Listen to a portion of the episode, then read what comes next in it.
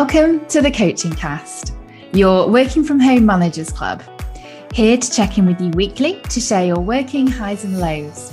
Remind you that you're not alone and that there's many of us outside of your current four walls, or trying to be the best coach, leader, and manager we can be. I'm Suzy, sales and business coach at Future You Business Coaching, currently taking on my hardest coaching assignment to date parenting a toddler who doesn't take too kindly to being questioned. And I'm Lisa, founder of Grip Corporate Coaching, personal performance coach, leader, and chief eye roller when it comes to all nonsensical corporate mumbo jumbo which suffocates rather than advocates. In this podcast, we aim to explore the leadership and coaching techniques required to navigate and survive the current business environment presenting different topics each episode, which we will discuss with some very special guests along the way, sharing ideas, hints, and tips for you to take away and try for yourself. Today's episode features Zuby, independent rapper, podcast host, author, public speaker, and creative entrepreneur. There was so much incredible content given by Zuby that we have chosen to dedicate the full episode time to our conversation with him. And so there is no listener question or bullshit bingo in this week's episode. We hope you enjoy listening.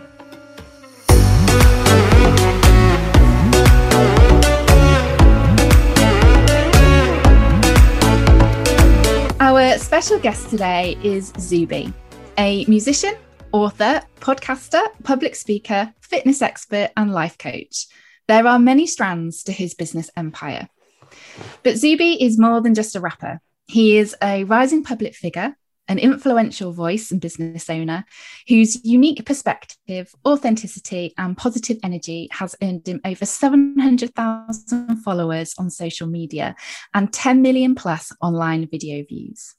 He has caught the attention of some of the most popular media personalities in the world, appearing on the Joe Rogan Experience, the Adam Carolla Show, and on mainstream outlets such as BBC and Sky News. Zuby was born in England and raised in Saudi Arabia, where he attended an international school. And while studying computer science at Oxford Uni, he started rapping and within months self released his first album, Commercial Underground.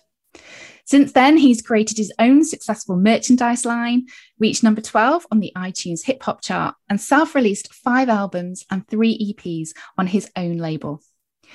Zuby's fan base and business achievements continue to grow rapidly. He is now the highest funded UK based rapper on Kickstarter. His podcast, Real Talk with Zuby, reaches thousands of listeners every week.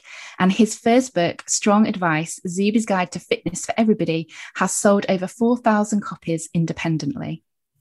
In his own words, business success comes from offering something that people value to the specific people who value it.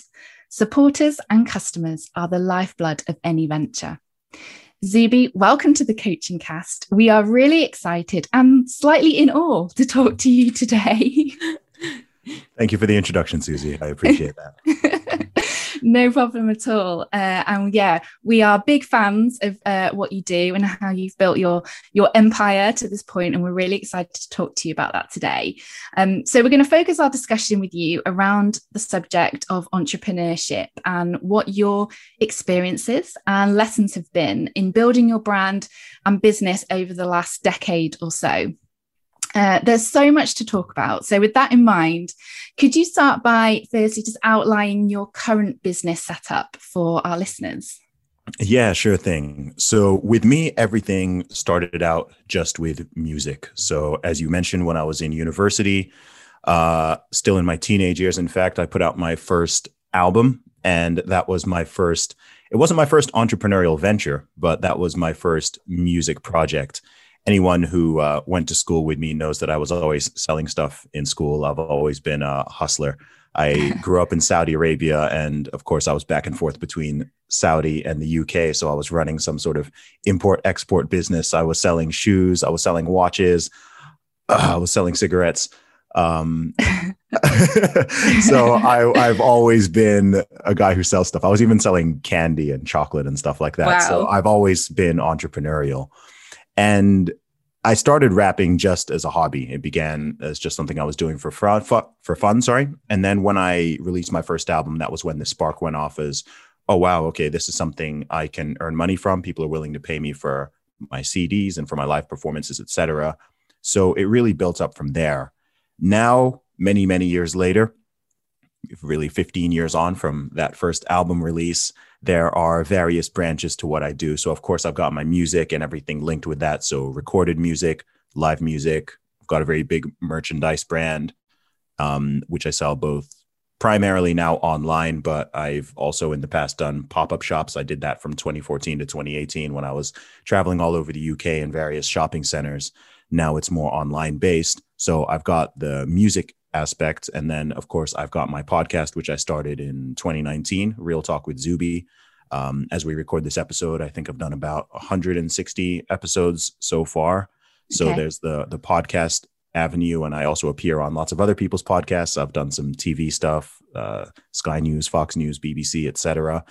And then I also do public speaking. So that's a smaller channel but um, I've got some big opportunities c- coming up with that, and I've I've done some some really interesting events. And then I also do coaching as well. So I do different forms of coaching. I do life coaching, I do social media coaching, and I do fitness coaching.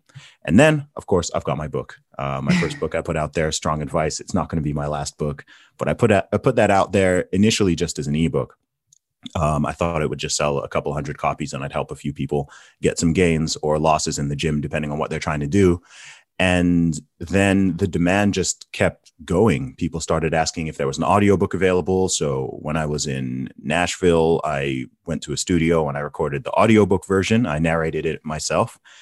And then people start as, started asking for physical copies. So I've now done eight runs of paperback copies. They they always sell very quickly it's it's been a big success. I've had a lot of DMs and messages and emails, people telling me all of their achievements. It's got over 200 five star reviews and lots of written reviews, and the book has really helped a lot of people. It's been sold in I know I've shipped paperbacks to 60 different 62 different countries now. Okay, pretty, wow, which is pretty insane.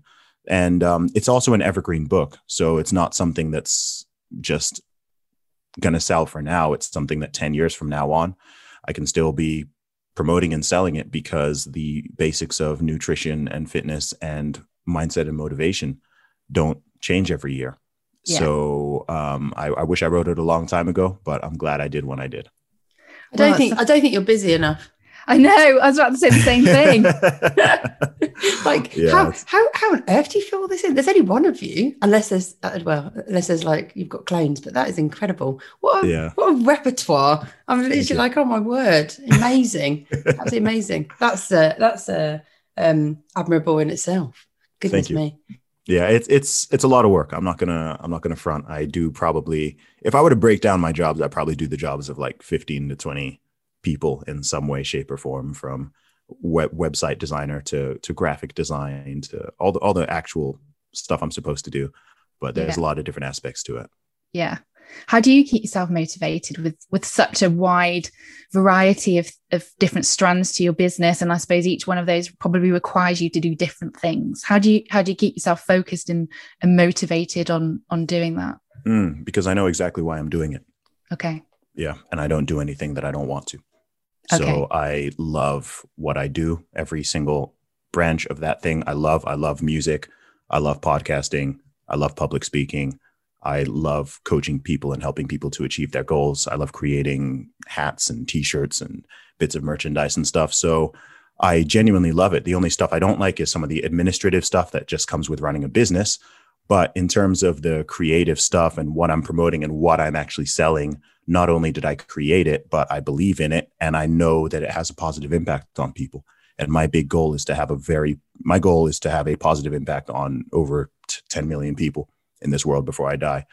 Um, I might need to up that number again soon, but that's my goal. So everything I do, every piece of content I put out is all in line with that goal. If it doesn't line up with that goal, then I won't do it.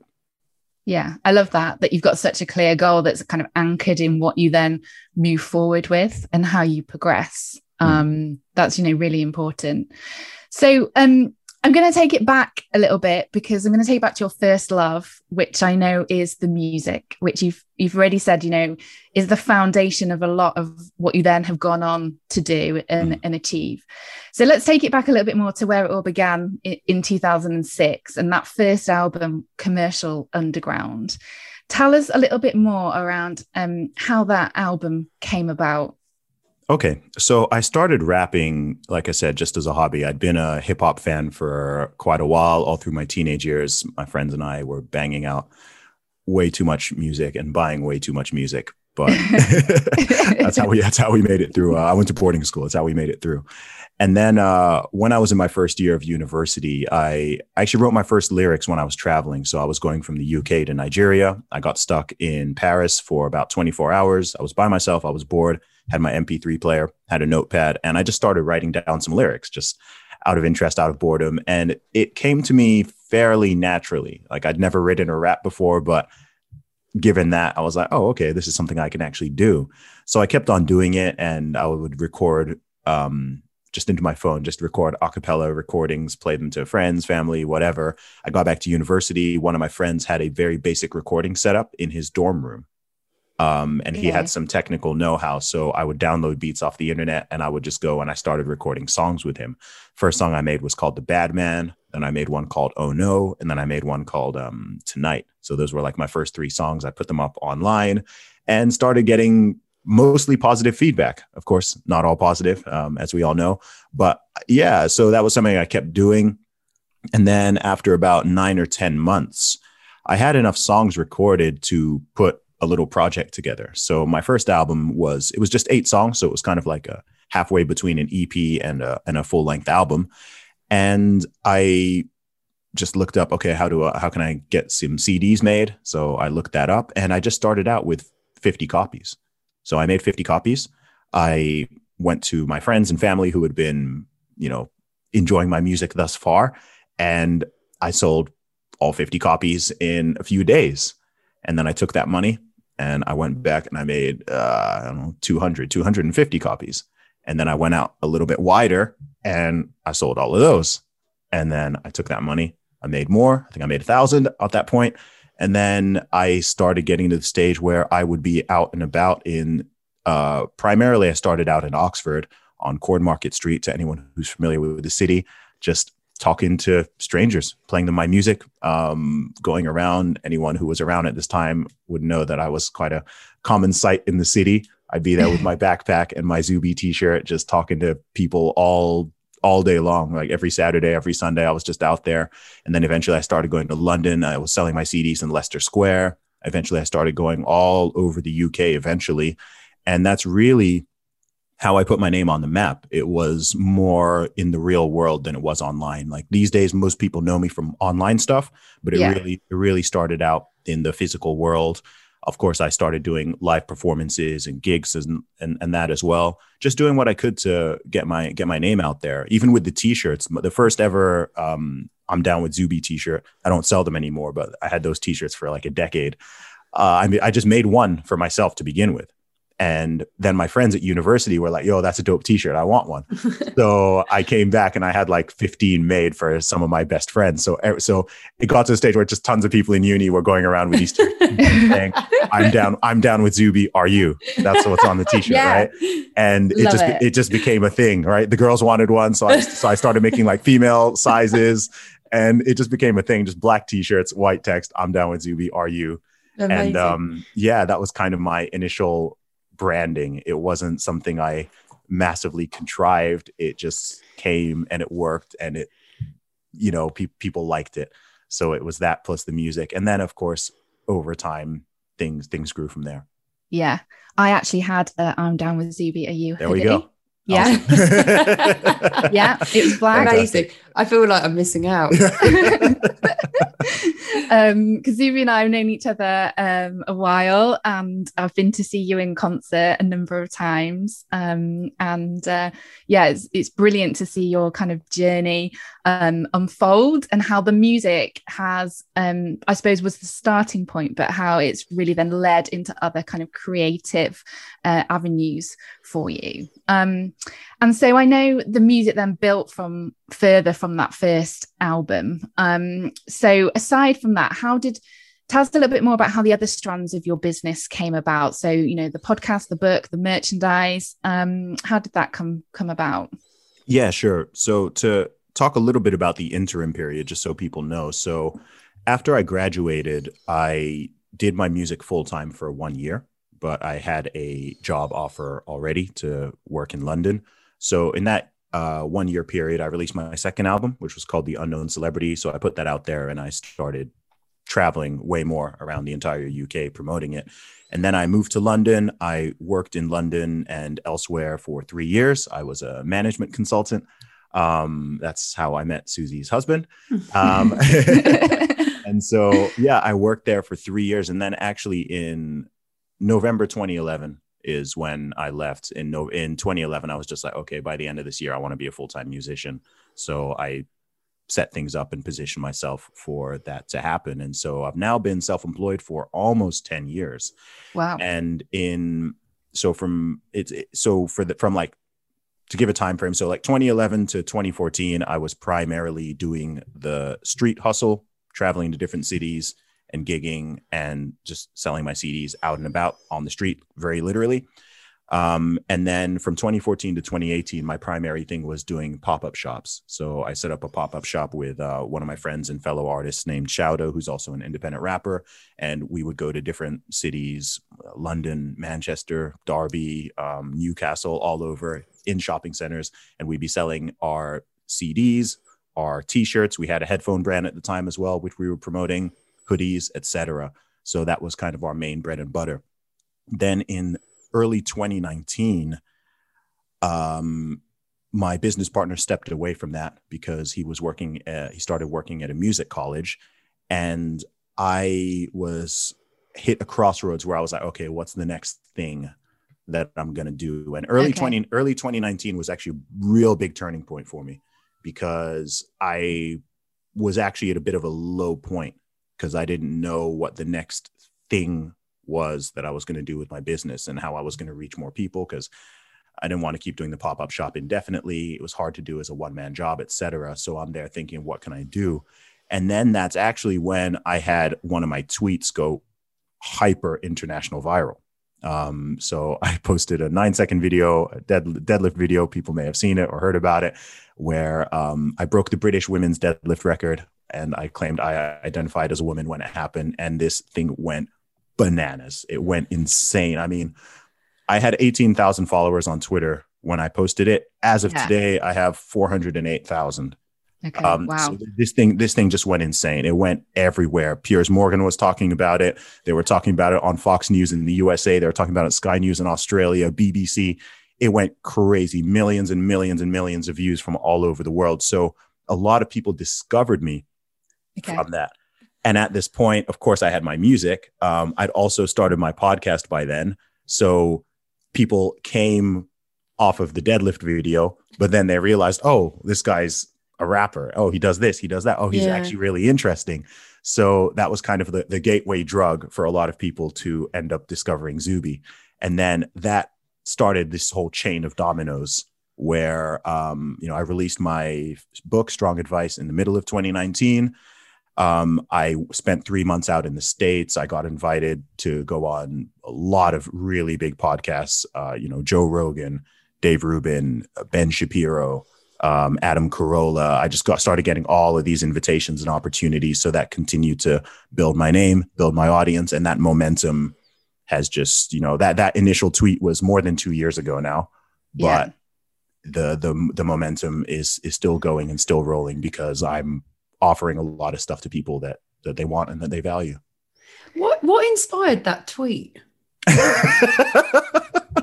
Just it's, uh, it's, it's it's so it's so brilliant, but so wonderfully, bizarrely brilliant. Like I'm like, where did that come from? Okay. Uh, well, it, because it was an issue that I mean, it's still an issue that people are still talking about now. I honestly, I don't know how it's even a debate or a conversation, but it, it it had been something I'd been keeping my eye on for several years, and I, like a lot of other people, was just like, "Oh, this is stupid. This is silly. This is going this way or whatever." And then that day, I'd seen two or three stories of that actually happening. Right? I'd seen like multiple stories coming out of um, you know, literally men identifying as women and beating women in their own sports. I'd seen multiple stories of this happening like that morning. And out of curiosity, I was like, hmm, I wonder what the I wonder what the women's like. I'm I'm I'm good. I'm good at deadlifting, right? I'm a strong guy. So I was like, I was like, I wonder what the women's deadlift record is. So I just Google searched it and I was like, oh, I can I can smash that. And and I actually had a video on my phone from one of my previous training sessions where I was in fact lifting more than the British women's record. So I just put it out there. Like I, I put a lot of my thoughts and tweets. Yeah, yeah. Uh, okay, you know, it's probably you know. yeah. I think it's funny, so other people will think it's funny. I did not know it was going to go out to dozens of millions of people. Right? I just, it's, ge- it just, it's genius in its naivety. to, to, be fair, I just yeah. love that. I love that. It's just like, and not to mention, you know, bringing attention um, to what is actually quite a a serious point at yes. the time and, and quite a, a, serious debate mm. and and actually showing it for what it is which is as i think you've already pointed out completely ridiculous mm. um, which is I why think, I think it's so brilliant in itself. It's you're you're making the ridiculous really bloody ridiculous by yeah. sort of exposing it in that way. Yeah, and humor is powerful. Oh, right? 100%. because because it, made people yeah. laugh. It wasn't mm. like uh it wasn't like a, an angry response to the thing of like you know, this is why, you know, there's a yeah, lot of angry yeah. responses to that whole issue. Yeah. And I was kind of like, oh, okay, if those are the rules, yeah, let me, exactly. let me use this to my advantage kind of thing. Right. So yeah. I, I just, I just did that. And I think having the video itself, a video can, can say, says a lot, right? Yeah. It's, it's yeah. Like you're just watching it and it's like, okay, this is what, this is why this thing's a bad idea. Cause look at this, right? Yeah. Yeah. Um, and I think I didn't realize how much of a, at the time I put it out there, uh, in fact, it's becoming a hotter topic again right now because I think the Olympics is coming up. But yeah. at the time, it was like a big global conversation. So mm-hmm. it didn't just reach people in the UK. It went to Canada, Australia, New Zealand, like everywhere. I started seeing people commenting in different languages and sharing it here and there and there. And I think also it just it just something I do a lot. I know you you you mentioned you want to talk about authenticity, but I think something I do a lot which people value is I will say what other people are thinking. Yeah. In the same way that comedians are funny because they often do that, right? You'll have a little thought about something or some issue, or you've made an observation and you won't say anything for various reasons. But then a comedian will just come out and just say it. And it's hilarious because everyone in the crowd knows, okay, like I've been I've been thinking that, right? Mm-hmm. Um, we've had a lot of that over this past year. We've had all these, uh, you know, restrictions and rules, and, and and a lot of them are are illogical, right? They, they, they, make no sense. I mean, I was just at a wedding two weeks ago and you weren't allowed to eat or drink standing up, right? Yeah. You know, or this thing people go in a restaurant in the entranceway, they wear a mask and then like, you know, they sit down and they take it off and it, it it's like theatrical, right? And you have this thing of like, okay, I think everyone knows that this, that some aspects of this are silly and are not making sense, but for various reasons, people don't want to say it. But I'm the kind of person who's just like, I don't really, I don't really care. Like, I will just say it. yeah. and so it resonates because everyone else is like, yes, you're saying what I want to say. Like you can say it for me, kind yeah. And they buy into you more because you're being real and true and you know honest. And I, we've talked a lot about this on our on our podcast that mm. in the in the context of I suppose the workplace and, and in business, but people see straight through that if if you're not being genuine and um you know demonstration of, of who you really are. And I know you know authenticity is is so important to you. You know, your podcast is called Real Talk with Zuby, or your music's on your own independent label. And I, and I know you decided to do that quite early on in terms of the music. Um, why was that important to you that you had that on your own kind of independent label?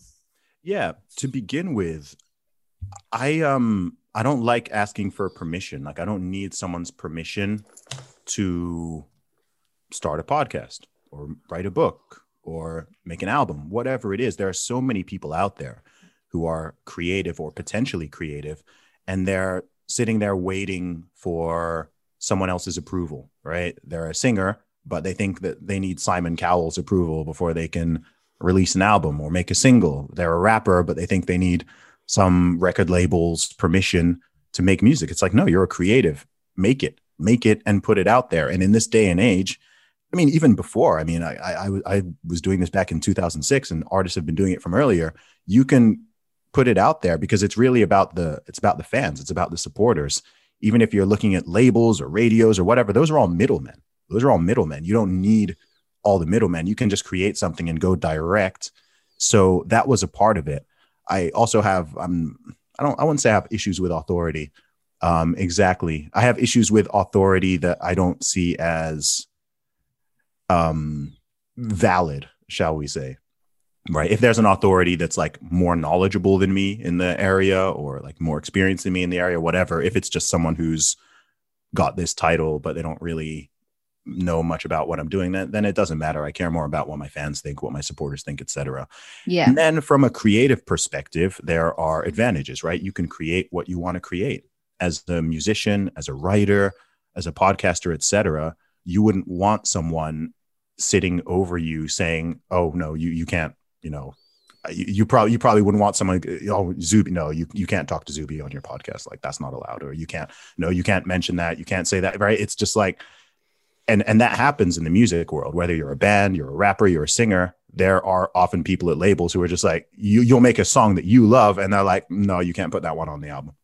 Right? I'm like what's the what's the point of being an artist if you can't even do that and then also from a business and a financial perspective you own it you you own everything i own my royalties i own the rights to my music i own every aspect of it. And even from a financial perspective, you are now earning. I mean, I don't know how much you know about the music world, but typically artists are on eight to 12% royalty rates.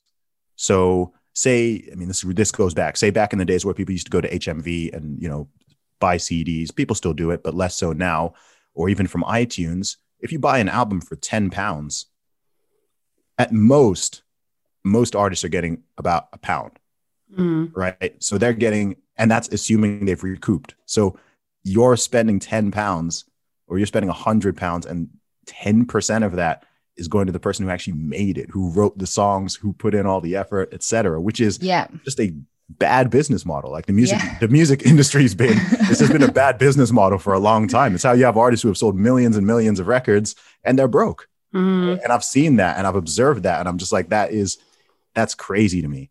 So mm-hmm. actually, as an independent artist, you can sell a fraction of the amount in terms of total numbers. Yeah. Um, still do really well. You know, I mean, if an independent artist were to sell 10,000 or, you know, 20,000 or even 50,000 copies of an album, that's serious money. Like that's serious, serious money. Whereas for them to earn that much in the old model or with a big label, they may have to sell literally four or five million copies of an album, which honestly, to be frank, no one, no one even does anymore. There was mm-hmm. a time when people did used to do that, but that's not even really a thing anymore. So, for various reasons, creative, business, financial, and sort of ideological slash philosophical, I've always liked the independent route. Same thing with my book, exact yeah. same thing, because the publishing model is pretty similar. I've spoken to publishers before, and I'm, you know, there's a lot of them actually currently interested in working with me. And you know, I'm not interested in a 10% royalty rate. I'm currently earning a 98% royalty rate. So selling me on a 10% one is yeah, you know, it's, it's makes it's, no it's, sense. It's a really. tough sell. You do yeah, yeah. I'm not a mathematician of any kind, but even I get that. yeah. So, and also, last thing as well is it puts you in a much stronger position. Yeah, puts you in a much stronger position for in a lot of different ways. I mean, bringing it into the modern era and uh, you know a lot of people right now talk about you know what people are referring to as cancel culture right people are worried about getting canceled you say the wrong thing and someone comes at you or this and you lose your job or whatever and it essentially makes you more cancel proof mm. right because they can't just pull the rug out from under you. If someone can make you, someone can destroy you, right? Mm. If there's just someone there who's built you up, then they they can they can just take you down, they can drop you, whatever. So it's better for you to have that direct connection with your audience because then, like I said again, there's there's no one in the middle, there's no one controlling it, and you know you're not immune to absolutely everything, but you're in a in a stronger position. Mm.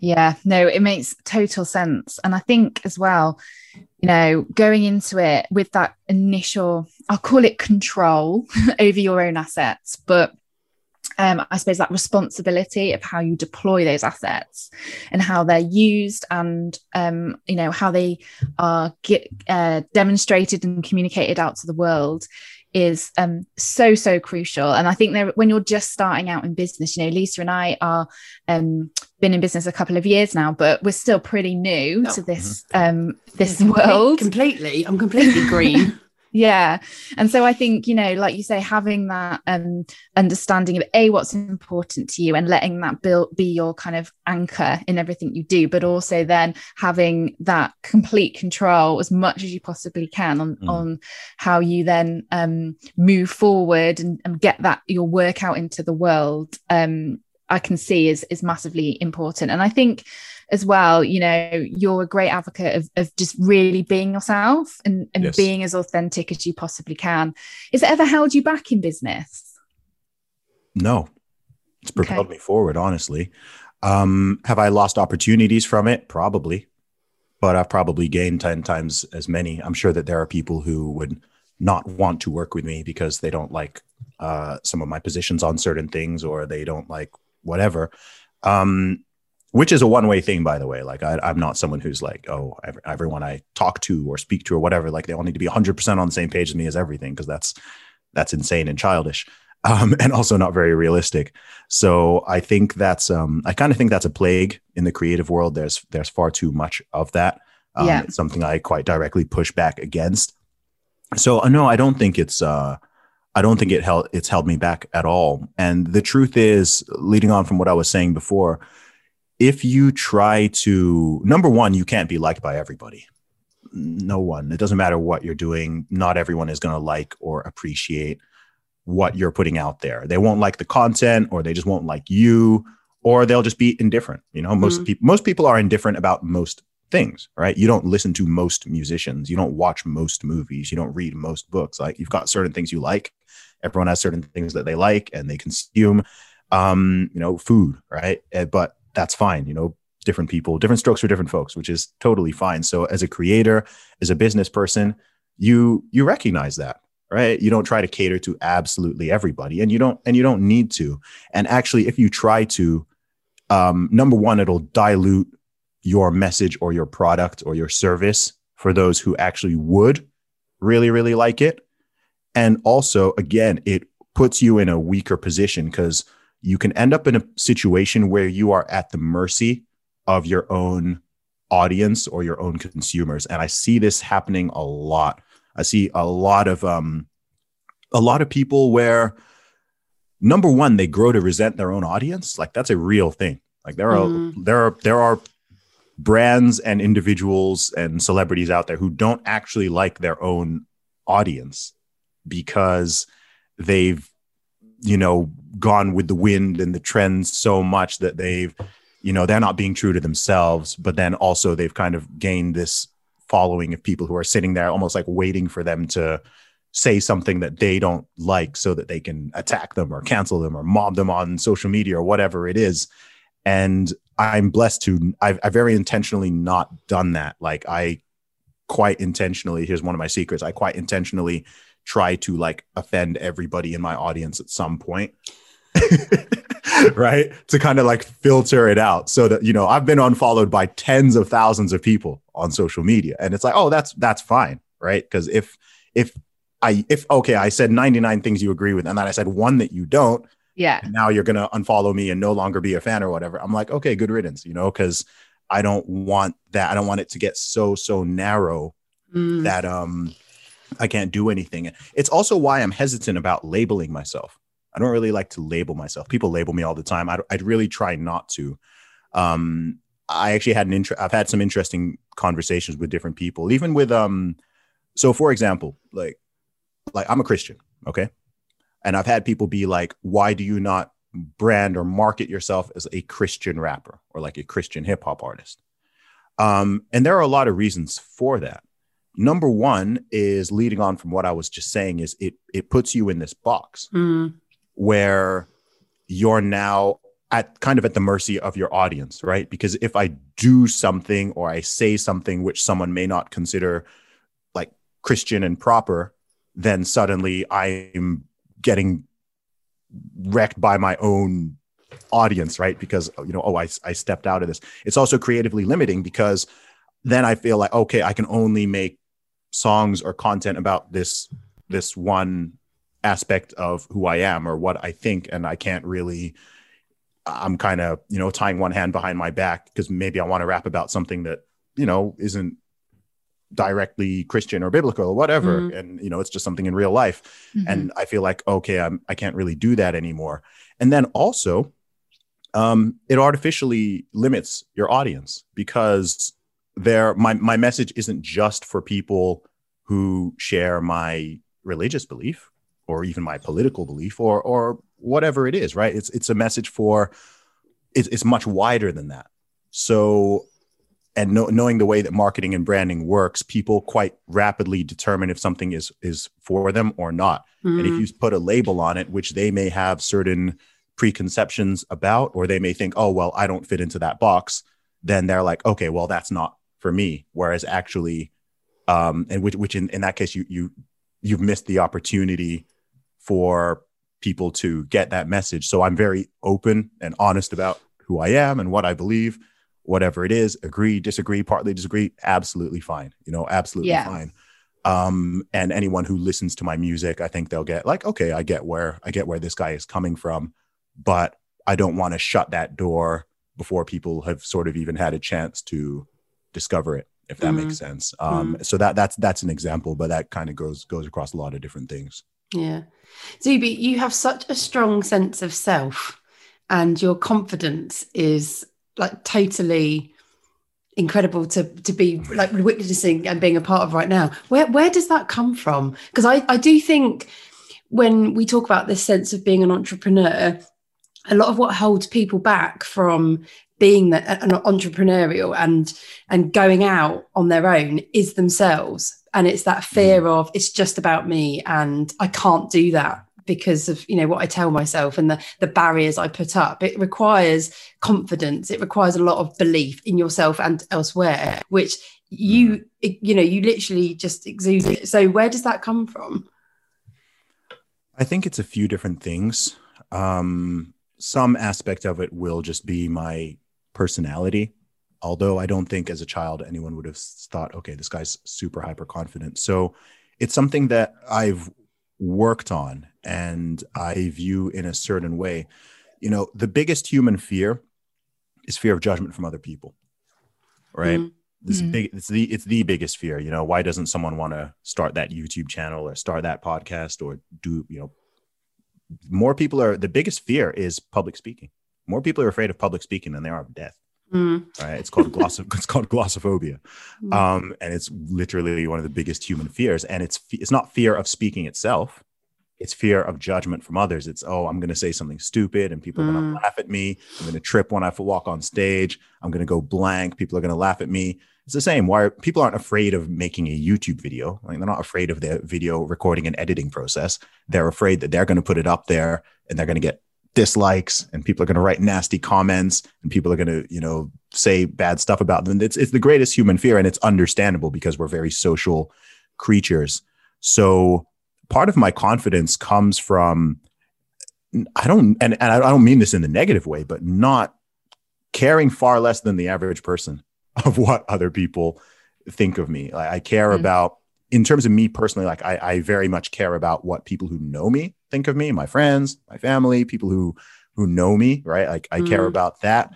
Um and also in terms of my work my audience right? The people who do if someone who listens to most of my podcast episodes gives me some criticism or feedback on my podcast that's way more valid than some random troll who never listens to my podcast and has just decided they don't like me and they're just cussing me out because they want to attack me, right? If someone listens Yeah. to my music and is a listener, I value their feedback on my new album much more than the person who doesn't even listen to my music and has never bothered and they just want to attack me and tell me my music sucks because they're mad at life and they just see me there and want to target me. I told you, I mean, I've, I've sold over 20,000 CDs hand to hand.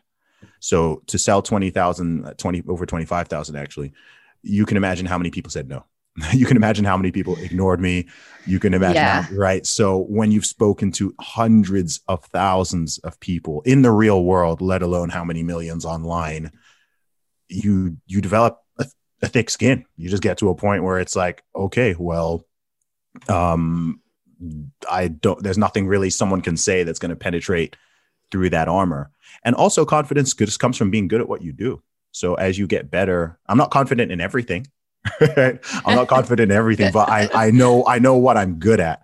I know what I'm good at, and I base what I do on what I'm good at. Yeah. And if I put something out there, people are generally seeing what I'm good at. Like I'm not confident with ice skating. I'm not confident, right? We're not going to see you on Dancing on Ice. Oh god No, damn right, it! Right. think There, there- there are certain things I'm, I'm not I'm not confident in at all. You know, if I had to Yeah. step in an, octagon with a you know a jiu- jujitsu expert who wants to like you know s- submit me and make me ta- like I'm not going to be confident. I don't. I'm gonna I'm gonna get my butt handed to me. So it's uh yeah, it's a combination of all those things. Yeah.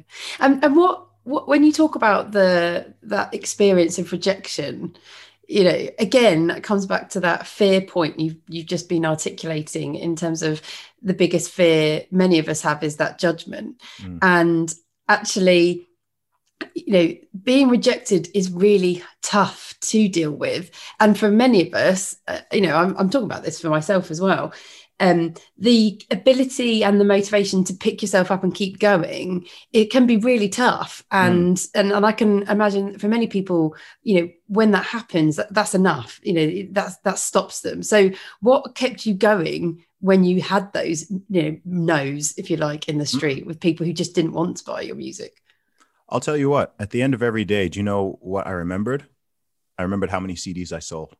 I didn't remember how many people said no. I'd be like, hey, I sold 30 albums today. Yeah. I didn't, Yeah. I didn't leave the day like, oh my gosh, 400 people said no to me. It was like, I sold 30 albums. So every rejection brings you closer to success, very literally, right? I'd get to the stage where I would try to get 10 rejections in a row. Because if I got 10 rejections in a row, um, I was almost guaranteed to get a sale before I hit 10. Got yeah. So, so I'm like, okay, Yeah. the more rejections I get, the more sales I get. Yeah.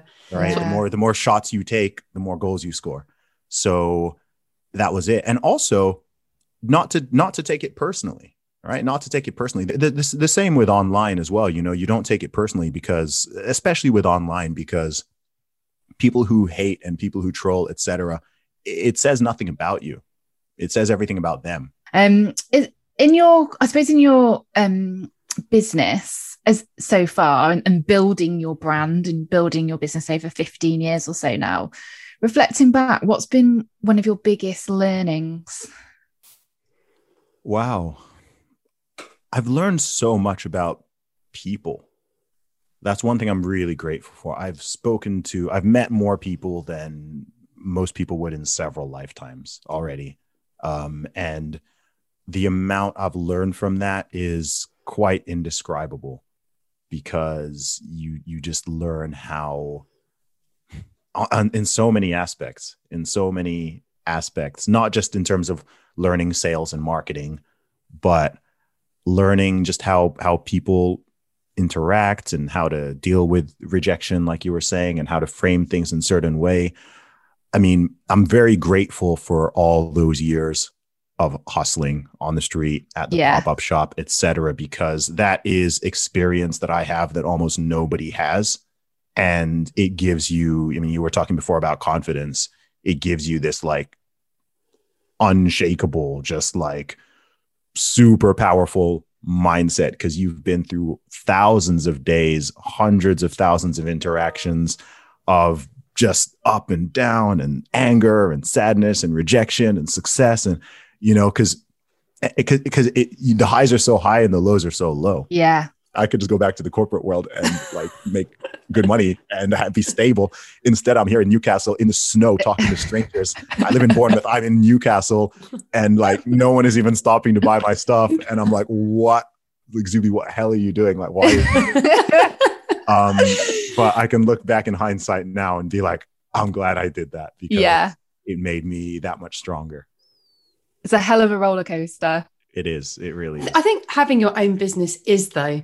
And I think you articulated it wonderfully there, which is it is the extremes of the highs and the lows. They are they are both extreme in their own right. It's, there's no middle ground with this, and it's like actually I know what motivates me is how great the highs are, and know yeah. that they will come again. And I think that's what you were describing with the you know, I'll have 10 rejections, but it gets me closer to the win, which mm. I think, Suzy, from our experience, yours much more so because your your background in sales in the corporate world is a lot larger than mine. Um, but that's what we would always be talking about, which is you have to expect that you're going to have 10 no's to get one yes. Yeah. I, I do a lot of gym analogies and it's the same. It's this I, I yeah. one reason I love the gym and training and strength training. It's not just to, you know, be jacked or to have big biceps or whatever.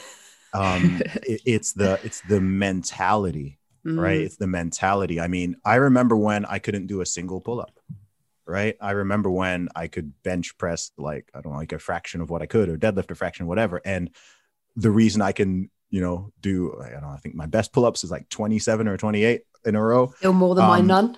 Yeah, but you know, like to get there, right? Before you can bench press 140, you've got to do 130. Before you can do 130, you got to do 120. Before you can do that, you got to do 100. You got to do 90. You got to do 80. And so it's it's all progressive. It's like like learning a language. You know, if you yeah work to learn a language, you start out anything you start out, you're gonna suck to begin with, right? You're generally gonna suck, and you have to go through that pain and break through those barriers and obstacles to get good. Yeah. And a big thing I haven't actually talked about is um the the power of two things gratitude and perspective those are two things like all throughout my life every single day even multiple times a day i take a moment just to practice both of them mm-hmm. right to zoom out a little in terms of perspective and to understand okay we all personally have our struggles our challenges our difficulties whatever it is but we are so blessed in so many ways. All of us are, we're able bodied, we're healthy, we're living in the UK in 2021. What we're doing right now is essentially witchcraft to our ancestors, right? We're in different cities, miles, hundreds of miles away from each other, real time seeing each other, right? We've all got yeah. roofs, we've got roofs over our heads. We yeah. all have a source of income. All of these things, right? We have great people around us. We have friends. We have family. Okay, well, what can what do I have to be grateful about? and there's mm. so much right as soon as you start thinking about it it's like oh wow there's so much like let me gain some let me gain some perspective here because things could be infinitely infinitely worse let me reframe it what can i do to take advantage of this situation you both started a podcast awesome right you know i made an album um you know and did a bunch of podcasts and this and that so it's like okay things are not ideal it's not mm, ideal yeah. But it, it's happening and i can't control this aspect. So let me control what i can.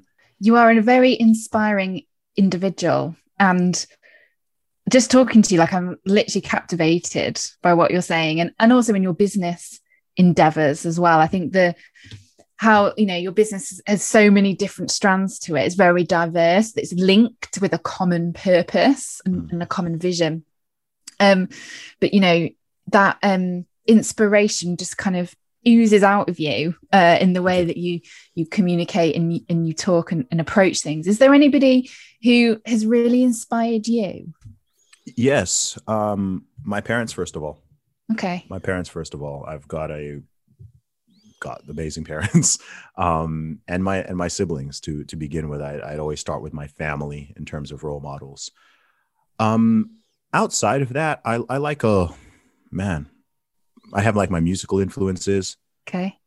Um, I'm uh, everyone knows I'm a big Jordan Peterson fan. Um, I musically I'm inspired by tons of people. Um, you know, Tech N9ne, Jay Z, uh, a lot of people. That that it's hard for me to list very specific people because I tend to kind of I can be inspired by I'm inspired by most people in a way. Like anyone who is certainly anyone who's achieved a level of success in something, there are always parallels in what it's taken them to do that.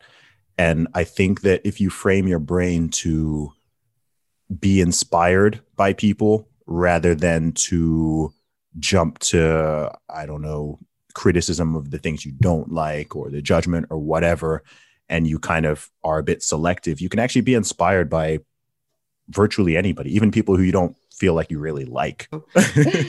um, so we asked all our guests on um, the coaching cast for their um, hint, kind of three hints and tip, hits, hints and tips. Um, so if you were to give um, a little bit of advice or three hints and tips for anyone who's currently starting out in their own business or um, already perhaps are in business and are thinking about how they keep being their true authentic self uh, and and um, you know not losing that and making sure that they hold that dear to them in, in the way that they operate. Mm. what would what would you say to them? Sure. Um, i would say the first thing is to uh, keep in mind why you're doing what you're doing.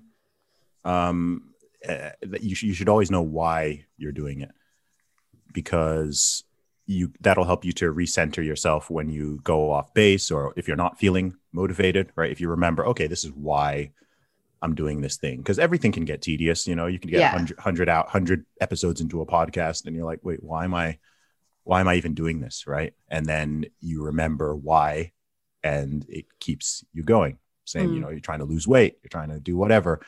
If you know why you're doing it then that always helps. And i think that definitely applies to business. Um, second one. Second one, I think, is to have principles.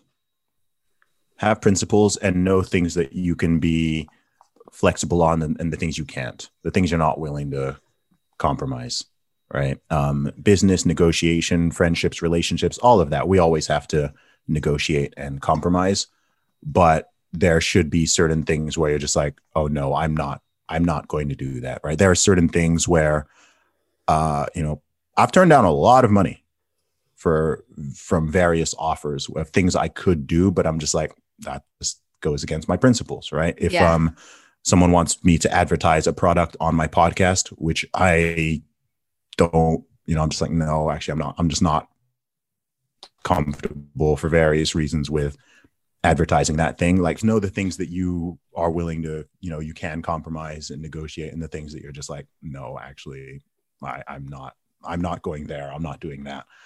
Um and then beyond that i think just be you know be honest. Be be be honest and be be authentic. Just be a be a human you know? Like ultimately even if you're running a business or you have a brand, you're still a you're still a person, right? And people yeah. people connect with people more than they connect with brands for the most part, especially if you're talking, you know, smaller smaller businesses. People people connect with people. So, you know, you don't have to do the you don't have to be like super corporate all the time or talk like you're a robot or just have stuff so I don't know, rigid and you, you don't have to do that. Maybe there was a time where you you sort of did.